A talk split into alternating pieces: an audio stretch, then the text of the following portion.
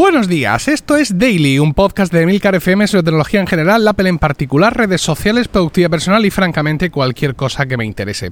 Hoy es jueves, veintidós de noviembre de dos mil dieciocho, Santa Cecilia, patrona de la música, y este capítulo está patrocinado por Magníficos, en su semana especial del Black Friday, con todas sus ofertas disponibles hasta el domingo, directamente, sin esperar a mañana, sin esperas, sin sorpresas, toda la carne en el asador ya.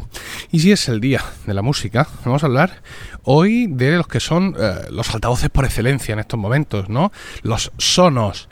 Entre los modelos del catálogo de Magníficos, quiero destacar el Sonos Play uno, Sonos Play One, con un quince por ciento de descuento que pasa de ciento setenta y nueve euros a ciento cincuenta y dos.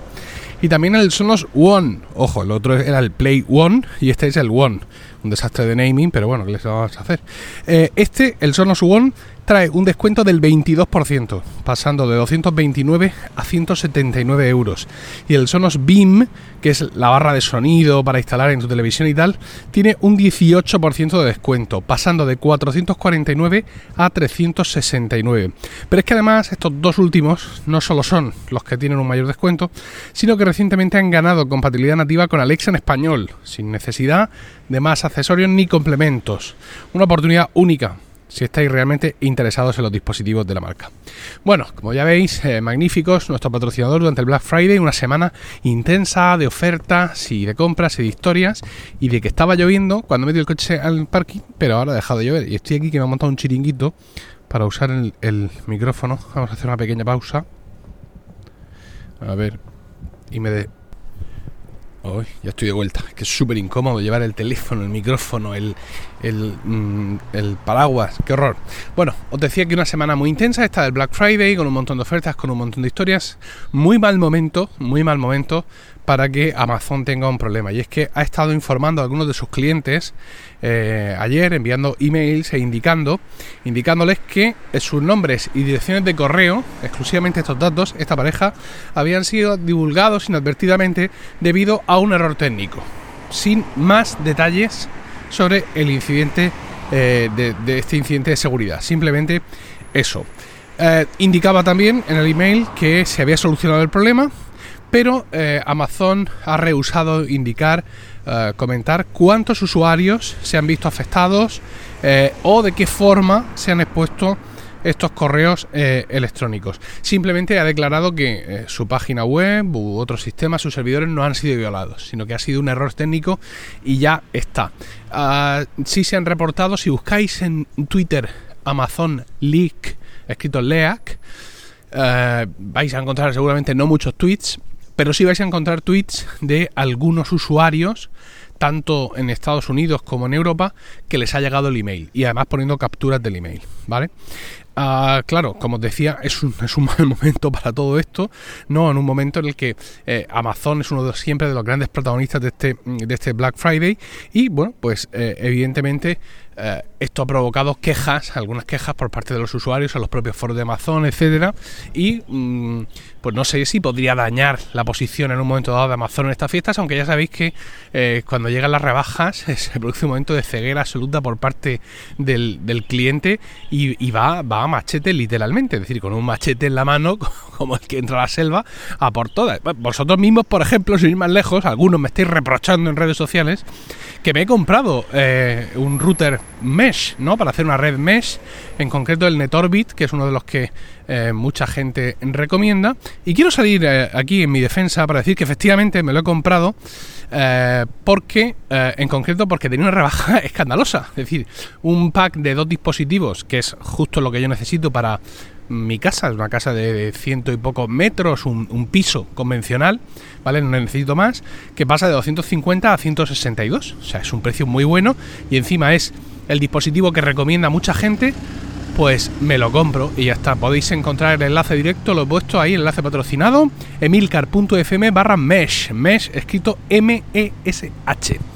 Entonces, no es que yo dijera que no iba jamás a montar una red mesh. No, no, no, no, no, no. Repasad bien si queréis todos mis podcasts. Lo que yo he dicho es que no iba a montar una red mesh para que me funcionara HomeKit, porque me parecía, eh, digamos, un, un punto de partida, un punto de partida... terrible, ¿no? O sea, HomeKit sí, sí, muy bien, pero antes gástate doscientos cincuenta, trescientos cincuenta euros en tener una red wifi en condiciones. Oiga, si usted ha elegido mal protocolo, ¿vale? Pues se dice y punto. Otra cosa es que a cada uno en su casa, pues en función de su router y de su distribución de habitaciones y etcétera, le vaya mejor o peor. Pero esto es un caso claro de que el problema es que han elegido un protocolo que no es el mejor protocolo para las cosas telemáticas. Bueno, pues hecha mi defensa de, de, de esto, indicar que, bueno, pues si uno podría pensar, madre mía, en plena semana del Black Friday le van a caer las ventas. Bueno, no le van a caer mucho las ventas. Pero este tipo de cosas son las cosas que... que que se enquistan, ¿no? Que se enquistan. Ya le ha pasado a Facebook y a otra gente que han tenido estos leaks, han tenido estos problemas, generalmente de mayor calado que este que estamos viendo, y eh, ha pasado algo, pero luego ha pasado más todavía. Eh, Amazon incluye en su email eh, un párrafo indicando que no hay necesidad de cambiar la contraseña ni hacer ningún otro tipo eh, de, de acción. Con lo cual uno podría pensar que, bueno, pues sea por lo que sea, ha pasado... pues eso, un texto plano, un listado plano con parejas de nombre, de nombre, nombre de la persona y su email. Lo que pasa es que esto ya en sí, digamos, eh, es un material que se puede vender por ahí. ¿Por qué? Todos habéis recibido emails de phishing, ¿no? Esos emails en los que alguien pretende ser un comercio o entidad que no lo es y te indica que has tenido un problema o que accedas a tu cuenta y te pone un enlace. Tú entras ahí, luego ves un sitio que pues, se parece más o menos ahí a lo que suele ser la web de tu banco y tú metes tu usuario y contraseña y ahí te has perdido, ¿no? Bueno, eh, desgraciadamente, bueno, desgraciadamente quiero decir que en los últimos tiempos los ataques de phishing dan, dan risa, ¿no? Porque sobre todo los que tienen que traducir al español, que lo hacen sin ningún tipo de vergüenza con Google Translate y, y claro, se les ve, se les ve el plumero. El caso es que ahora... estas parejas de nombre más dirección de correo que han sido reveladas, pues tienen mucho valor en el mercado, ¿no? Porque es, eh, oiga, eh, señores que hacen phishing, aquí tengo para ustedes una lista de nombres y emails que son clientes de Amazon. Con lo cual, si ustedes les envían un email de phishing súper, súper currado, pues esta gente puede que pique porque sí tienen cuenta de Amazon. Ya os digo, a mí me llegan emails de phishing de todos los bancos españoles salvo el mío. Todavía nadie ha intentado juanquearme enviándome un email de un banco en el que yo realmente tengo una cuenta, ¿no? Entonces cuando me envían del banco de Santander, del B B V A, es en plan, sí, sí, claro, ahora mismo voy a entrar y a ver qué, qué te pongo de nombre de usuario, porque tal. Entonces, claro, esto mm, es lo que, digamos, en estos momentos... Eh, una información tan básica que uno podría pensar, eh, no pasa nada, pues sí tiene, sí tiene eh, eh, su valor. Uh, más cosas, pues claro, el tema está en la información. Amazon está siendo súper eh, súper limitada en las cosas que está contando. La, la prensa le ha preguntado y ha dicho que no tiene nada que decir, que esto ha sido un error técnico que, y que se, se acabó.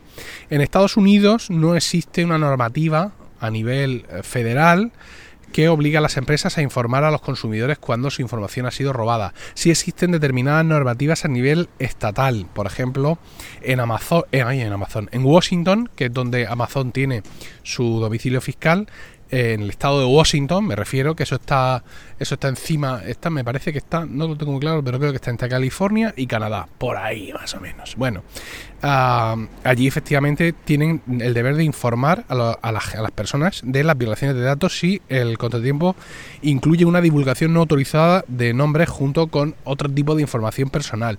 En el Reino Unido, donde también opera Amazon y donde también se han producido eh, este tipo de, de revelaciones de nombres de usuario y de email, sí hay una normativa nacional, hay una oficina del gobierno donde las empresas tienen que reportar. Todavía no he conseguido encontrar eh, declaraciones de esa oficina, algún blog que haya contactado con esa oficina o qué tipo de información Amazon le ha podido pasar a esa oficina, pero ahí sí tiene la obligación de hacerlo, eh, eh, en ese sentido. No ya, digamos, no es que la legislación británica le obligue a Amazon a informar a la gente, que esto lo tienes que hacer por vergüenza torera, sino que obliga a Amazon a informar al propio gobierno. Entonces, como decía, podemos pensar que, excepción sea hecha de que todo esto es carne de phishing, la, el, el leak, la vulneración de seguridad que haya podido existir no ha sido muy grave, pero también hay que ver cómo trata Amazon estas cosas, porque, insisto, los principales problemas de Facebook no han venido solo por el, la exposición de información, sino porque han sido torticeros y han escondido esos datos, y luego pues autoridades de diversos países, estados y asociaciones de vecinos les han dado con la mano abierta. En fin, vivimos tiempos complejos, ¿qué queréis que os diga? Pero a partir del lunes, cuando me llegue mi red mesh, serán menos complejos para mí en casa.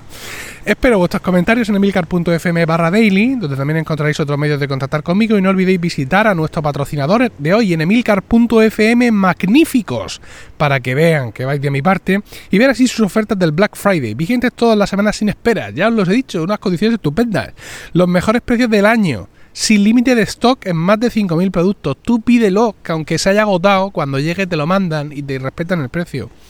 Eh, financiación al cero por ciento en treinta meses y devolución gratis hasta el treinta y uno de enero de dos mil diecinueve. Que tengáis un increíble jueves, un saludo y hasta mañana.